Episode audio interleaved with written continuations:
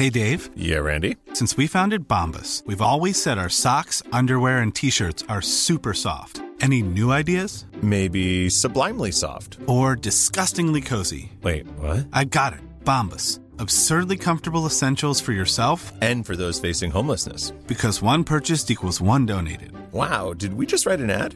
Yes. Bombas. Big comfort for everyone. Go to bombas.com/ACAST and use code ACAST for 20% off your first purchase.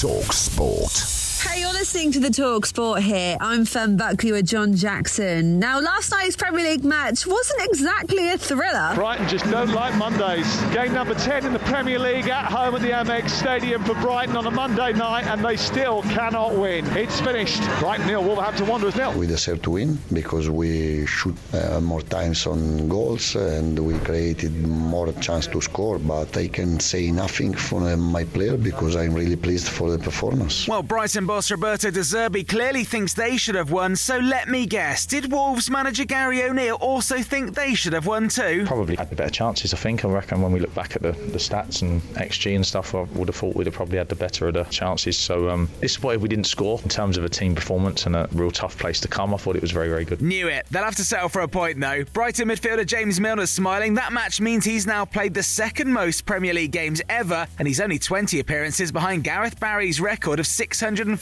Thankfully, there were a couple of goals in the Championship game on talkSPORT 2. Aberdeen getting in here, it's turned in for an own goal.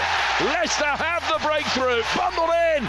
Sarmiento, they're back on level terms. They've done it against Leicester again with an equaliser right at the death. And for the second time in 4 weeks, Ipswich equalise against Leicester right at the end. It's Leicester 1, Ipswich 1. Leicester could have been 10 points clear at the top, but they ended the night with a 7-point lead and a manager who thinks they deserve a little bit more. Yeah, no, for sure 2 drops because I think we deserve to win the game. But overall, the performance was very good. We were very happy. But it's football, and until the end, anything can happen. Elsewhere, Racing 92 have announced Owen Farrell will join them at the end of the rugby season, seemingly ending his international career with England. And ahead of our exclusive coverage of the first test between India and England, head coach Brendan McCullum told talkSPORT he's not afraid of making big decisions to get results. We've got options there. What balance we go for in terms of the side, we'll work out in the coming days. I think the thing that we need to be is really brave with whatever we decide, take the positive option with what we think gives us our best opportunity, and you know, other teams might be better, but we want to be the bravest, so we've got to do that, and that's got to be replicated in some of your selections too. Hear more from the England head coach on the talkSPORT Cricket YouTube channel and listen to exclusive commentary of the first day of the first test in Hyderabad from 3:30am on Thursday morning on talkSPORT 2. Middlesbrough take a 1-0 lead to Chelsea tonight as we bring you the League Cup semi-final second leg action from Stamford Bridge from 7pm on talkSPORT. It's been a quick turnaround for Michael Carrick's team since their 1-1 draw against Rotherham in the Championship on Saturday, but he told talkSPORT they're more than up for the challenge of making the final. We're kind of in the rhythm of training and playing games, and it's kind of business as usual in many ways, you know, in terms of rest and recovering and preparing and getting the balance right. Boys are hugely looking forward to the game, and it's a great challenge for us. If you're on the move, the easiest place to listen is on the free talkSPORT mobile app, and if you're kicking it back at home, why not ask your smart speaker to play talkSPORT? talkSPORT.